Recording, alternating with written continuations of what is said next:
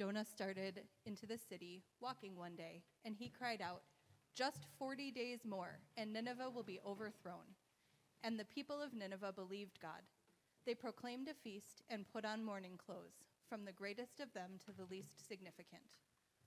When word of it reached the king of Nineveh, he got up from his throne, stripped himself of his robe, covered himself with mourning clothes, and sat in ashes. Then he announced, In Nineveh, by decree of the king and his officials, neither human nor animal, cattle nor flock will taste anything, no grazing and no drinking water.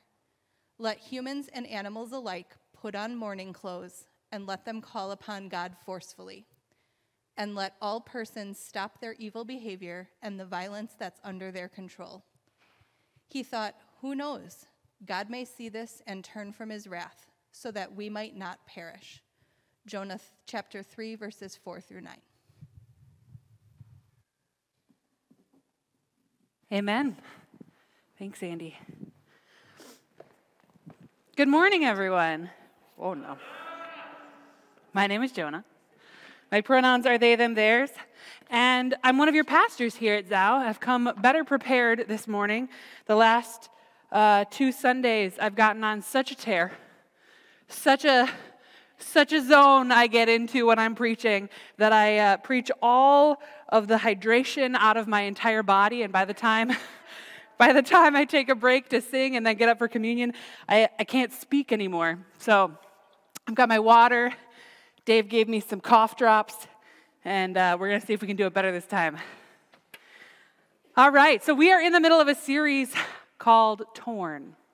We're talking about sin. It is Lent, the season that leads up to Easter and the resurrection and the celebration of the victory of life over death. But in that lead up, we have to really spend time thinking about, talking about, reflecting on those things from which we need saving. The reason that we need that victory so badly. And so we talk about the experience of sin and death. And that can be a tricky thing to do in our context because many people in our community have been deeply harmed by the rhetoric of sin, which has been weaponized against so many of us. Because in our culture, we actually have a pretty warped understanding of sin. And that's part of what we're talking about during these weeks is where we have gone so wrong and what are different, healthier, more profound ways to think about sin in our context because every moment needs a metaphor. Every culture needs different images and references and frameworks for understanding the goodness of God, which is so complex that it can't be captured in one name or one book of the Bible or one image or one prophet. Which is why God gives us layers on layers on layers of meaning so that we can sift through that, getting closer and closer and closer to God as we move as a community. And so, the central metaphor that we're talking about this season is the idea of the cosmos as an interwoven fabric of connection, of relationship, of righteousness, which the Bible says is right relationship. Last week, we talked a little bit about this that being righteous is not about being right. It is about being in right relationship because our God is communal and relational and connected. And so is the whole of creation that God made. And so we think of the universe, we think of the world, we think of God's people as a fabric woven together. And we think of sin as anything that causes a tear in that fabric. Anything that causes separation, anything that pulls us apart from one another, from that holy, intimate connection anything that separates us from God, anything that separates us from one another, anything that separates us from our very selves as we are alienated from the wholeness that God has given us through the things that harm us. These tears in the universe, we call them sin. And thinking about it this way might be a way for us to enter into that story again and understand newly who we are, not as wretched sinners, but as sinners, as sinners who are part of this fabric, who are longing for connection, for healing, and yet keep engaging in some of those same practices that tear us and wound us. Now, one of the misdirects uh, that we have when it comes to sin comes from the, the hyper individualistic tendencies of white American culture. We think of sin as individual. We think of sin as something between you and God, something that you must atone for, that you must fix, some wrong that you have committed in the isolation of your own soul. But that's actually not how it works. It's part of how it works. It starts with how it works because you are in relationship with God, and anything that you do that harms your relationship with God is a tear in the universe, a tiny little fracture that needs healing and repair. But we do not live as hermits in the world, most of us. We are deeply embedded in community, which is as it should be. That's the fabric that holds us together. We are a people of God.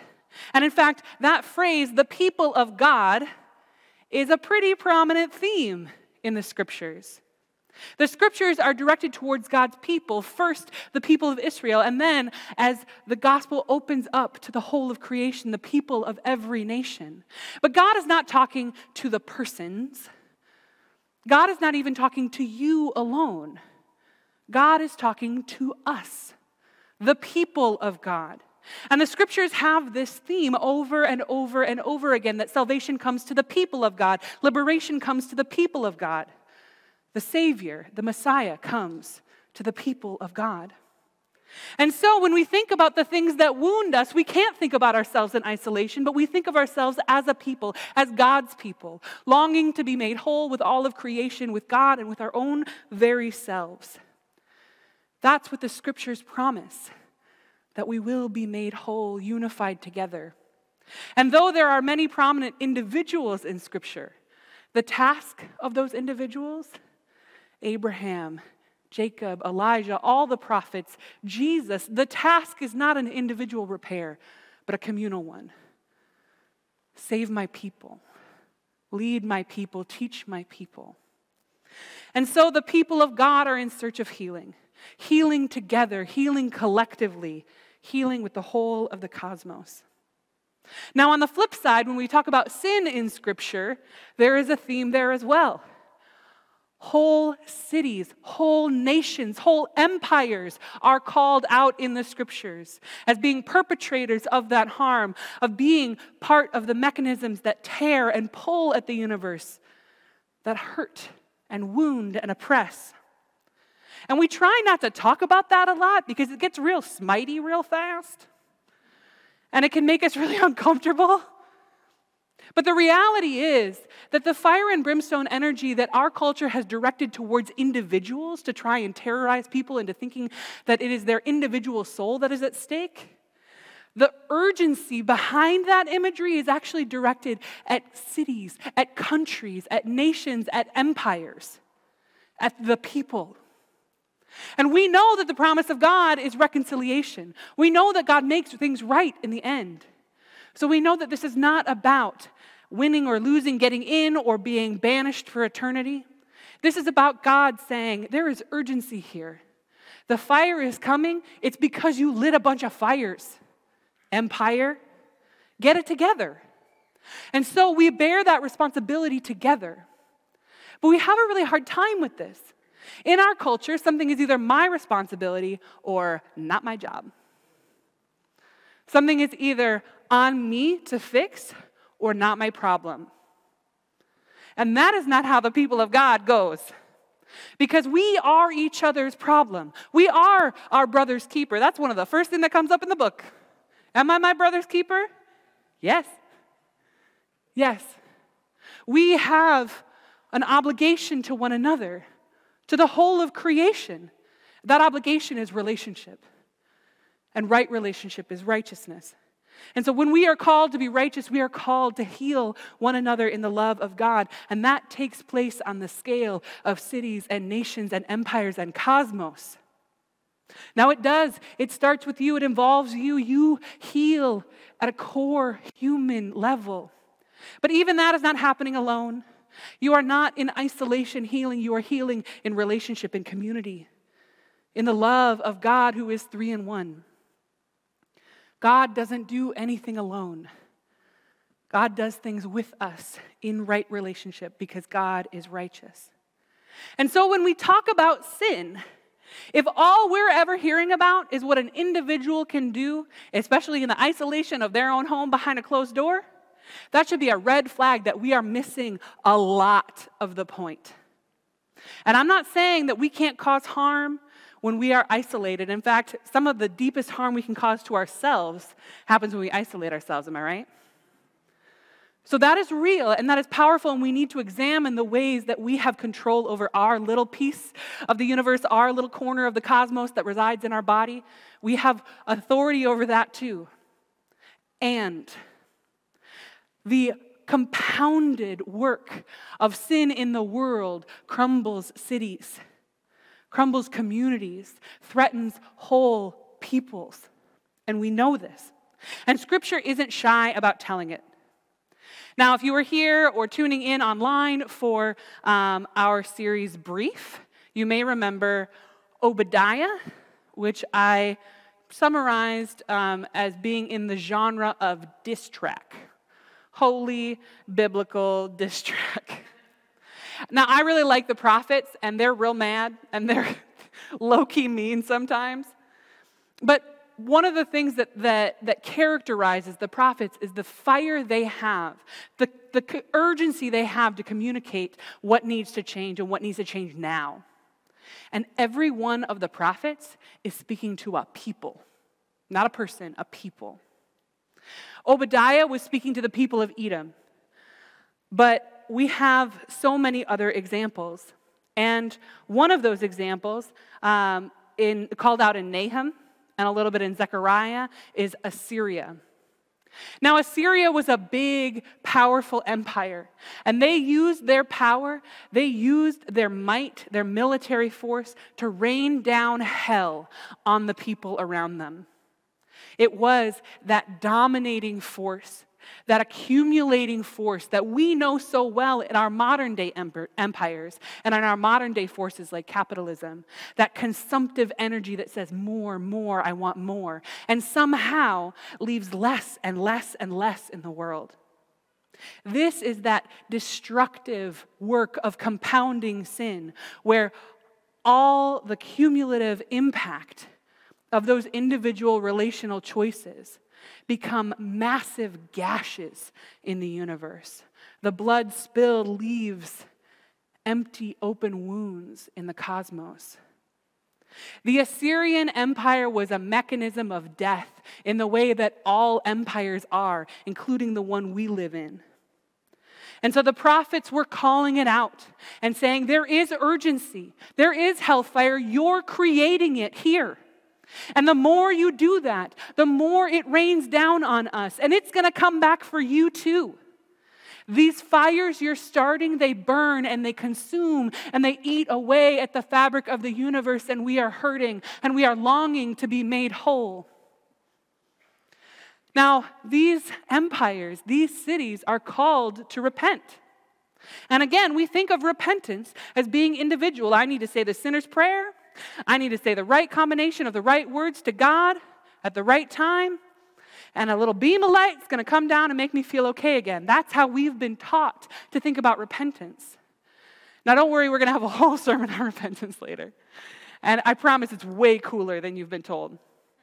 But repentance at its heart is about turning, turning the self, turning back towards connection, towards healing, towards community.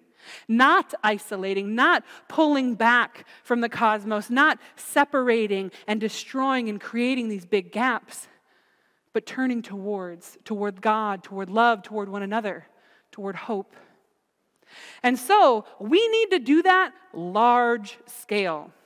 Because if the destruction that is being wreaked on the universe is happening at a large scale, then the repair needs to happen at a large scale as well. And it's only going to happen through collective action, collective effort, the things that topple systems and structures of evil, the ways that we as individuals can, can team up to destroy. Even more so, we are capable of teaming up to heal, to challenge systems and powers of evil to demand a different way from our own selves, one another, and the powers that be, and to heal. But that is hard work. And it involves another complicated part of sin forgiveness. Enter Jonah, my dude. I resonate a lot with this story on a lot of different levels, so it's a little bit hard for me to even talk about without getting on a lot of tangents. But the reason that we have the Jonah story excerpted today is because Jonah was tasked by God to call on Nineveh, which is the capital of that Assyrian empire that was destroying so much, to repent. And Jonah's like, uh, pass. Now, we could understand a lot of different reasons why Jonah might want to pass, but I think the most glaringly obvious was that Jonah was Jewish. Jonah was an Israelite in a time when the Assyrian Empire was raining down hellfire on all of its neighbors, including Israel. And so Jonah was being asked to go into the capital of Assyria, the heart of oppression, and just encourage everybody to mend back together, heal that relationship. That was Jonah's task. And Jonah was like, hard pass, God. So he went in another direction. Now, eventually, Jonah came through Nineveh. He preached what seems like a single sentence, and, and it worked. If, if only, right? Um, if only all it took was one warning to an empire like, hey guys, this is going to go badly. And then they're all like, oh man, okay, yeah, no, totally, totally, yeah, no, I, you're right. Jonah's right. Uh, God's right. Okay, nationwide fasting, sackcloth and ashes. We screwed up, guys. We screwed up. And this is one of the reasons that I know that, that Jonah is a parable and not a history. It's not the giant fish, it's not surviving in the belly of another animal for three days. It's the fact that the empire turned around after a one sentence sermon and was like, yeah, no, we, you're right. We should really fix this. But we are invited in this parable to understand what would happen under those circumstances. And, and I think the overarching theme of Jonah is that it would then challenge all of those harmed to be ready, to be willing to engage in forgiveness and in that repair, because that repair of the cosmos is complex. It requires not only the turning back, the repentance of those who have caused harm, but the willingness to reconnect for those who have been harmed.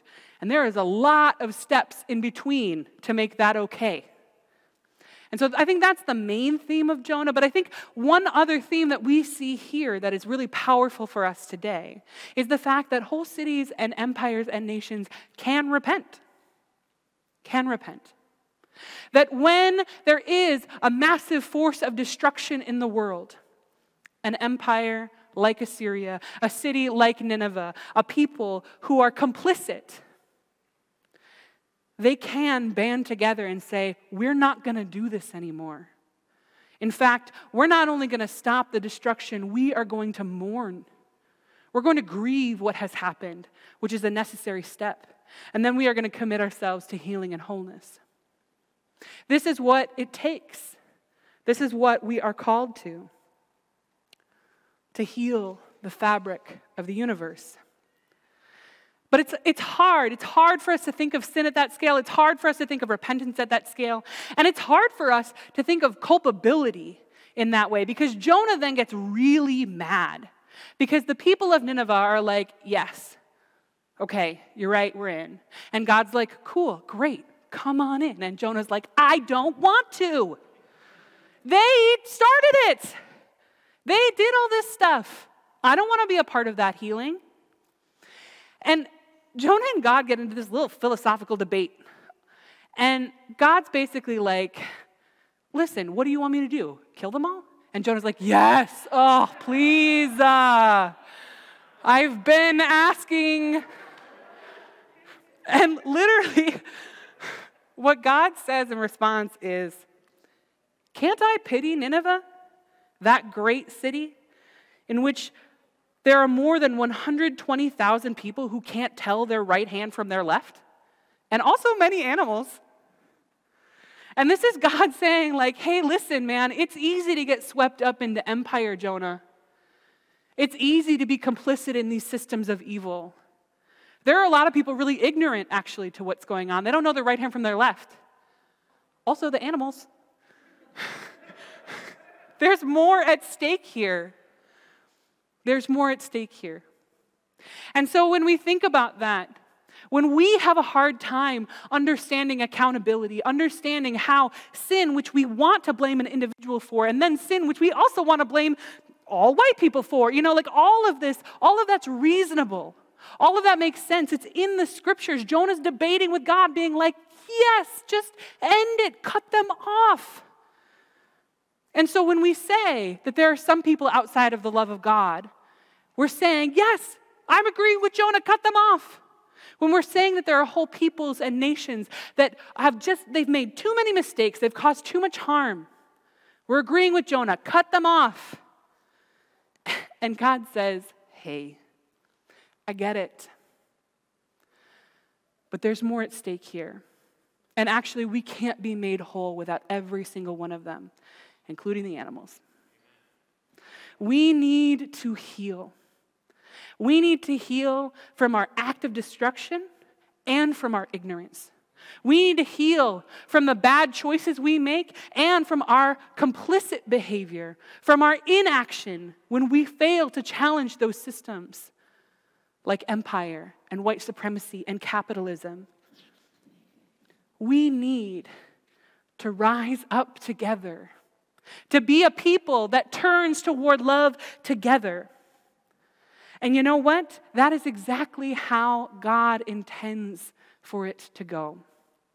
That God has given us every tool we need to come together to heal. And, and one of the tools we have is the language of sin. To say, hey, Assyria, this is sin. To say, hey, America, this is sin. Hey, white churches, white dominant churches who refuse to talk about police brutality and racism, that's sinful. That's what we need to be talking about.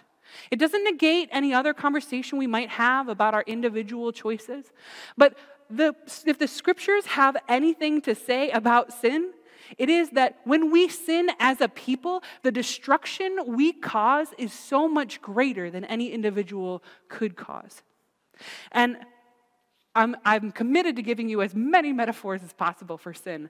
My favorite one is from the 1996, 92 um, Disney movie Fern Gully. Some of you are like, I have no idea what you're talking about, Jonah, and some of you have exploding hearts right now. Fern Gully was set in an Australian rainforest and it was about deforestation and environmentalism. And uh, the villain was voiced by Tim Curry, and my little queer heart just exploded at five. I knew, I knew already. Fern Gully is about the ways that destruction can take on a personality of its own.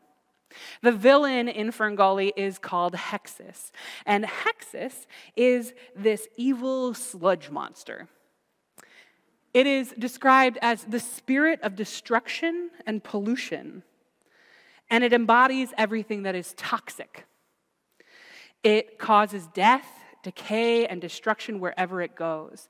But what happens is that this little seed of destruction that's just sort of, you know, swirling around in this corner of the cosmos encounters some for like some uh, loggers basically who are, it seems like, individually complicated human beings. Maybe chill, maybe a little ignorant, um, maybe sometimes actively evil, but human.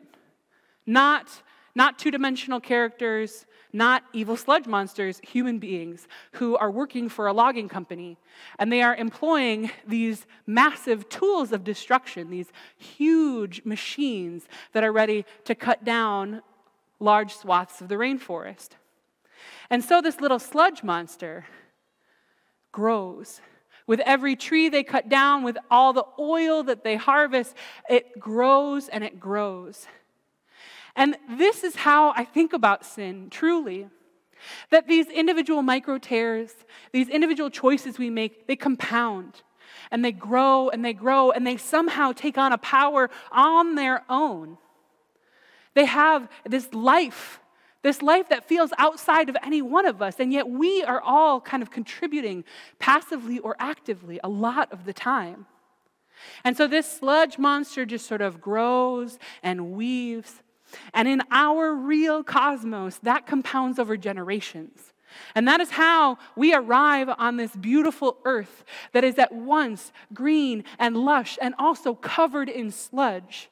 That is at once intimate and connected, woven together through right relationship, and also in tatters, absolute tatters. And so we arrive on the scene in our corner of the cosmos saying, I didn't do this.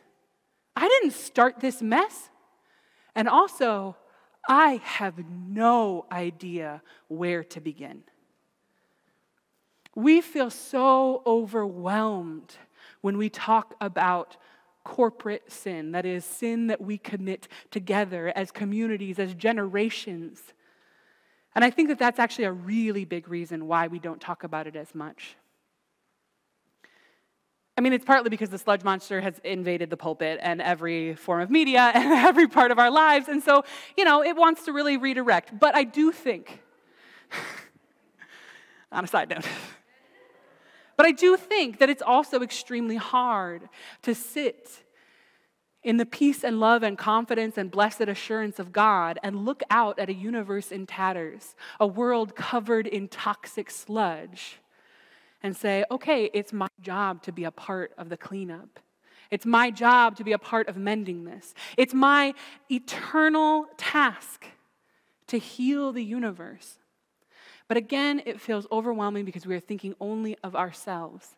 And God doesn't ask us to do anything alone because God doesn't do anything alone because God is righteous and righteousness is right relationship. We are called to be in right relationship with one another. And that means mending our corner. But it also means banding together, using those newly strengthened immediate relationships, the communities we build, the families we build and taking those relationships into the streets, taking those relationships into the heart of Nineveh, into the Assyrian Empire, and saying, We've got to turn this around, you guys. Who's with us? And we band together and we build up. And we can starve that monster. We can heal those wounds. We can repair those gashes in the universe. We can because, as, as destructive as we are, as capable as we are of toxicity and destruction, we are so much more capable of love and healing and repair. And we do that when we do it together. Now, there is one last metaphor that I want to give you today, and that is the metaphor of sin as captivity, sin as being in chains. That's a really persistent one throughout time, and I think it's related to this feeling that we feel so trapped, we feel so incapable it's also related to the very real history of people being literally captive, of the systems of evil dominating people's lives so much as to put them into literal chains. And what we say when we call that sin, we say that is not of God. And what we say when we talk about God is that our God is a God of liberation. Our God is a God of freedom. Healing means freedom, and healing means breaking those chains. And so, our God, Jesus Christ, our liberator, comes to heal, to mend, but also to free, to take us out of that captivity, of that feeling of being so stuck and frozen, of looking out onto the universe and saying, I can't move. I can't take it. I don't know what to do. Those sludge monsters, they're not going to win. Those chains, they can be broken. They can be broken by God. God is coming to break every chain. But you know what? God doesn't break those chains, those chains of empire, those chains of misogyny, those chains of xenophobia. God doesn't break those chains alone. Why? Because God is righteous. And so God does things in right relationship, and right relationship is with us. And that is why we will sing today that there is an army rising up to break every chain. And that is us. That is the people of God. This is what it means to be God's people to hear that call and to rise up together and say, We, we are the healing, we are the solution. We have inherited this broken world, and yes, we know that we contribute to that brokenness every single day. But we also have the power of the love of God, the power given to us in community, the power knitting us together in hope and salvation. We will be a part of God's work to break every chain, to heal every toxic corner of the universe. We will mend ourselves together. That's you. No, that's us, the people of God. Will you pray with me? Good and holy God, you have given us power beyond our imagination to heal. We are so used to seeing power that destroys, power that takes. But God, your power frees and it gives and it unites and it draws us in towards love. May we seek out one another in your love. May we feel that surge of capacity, God, as we link with one another and you. May you give us the vision for a healed universe, and may we together pursue it. Amen.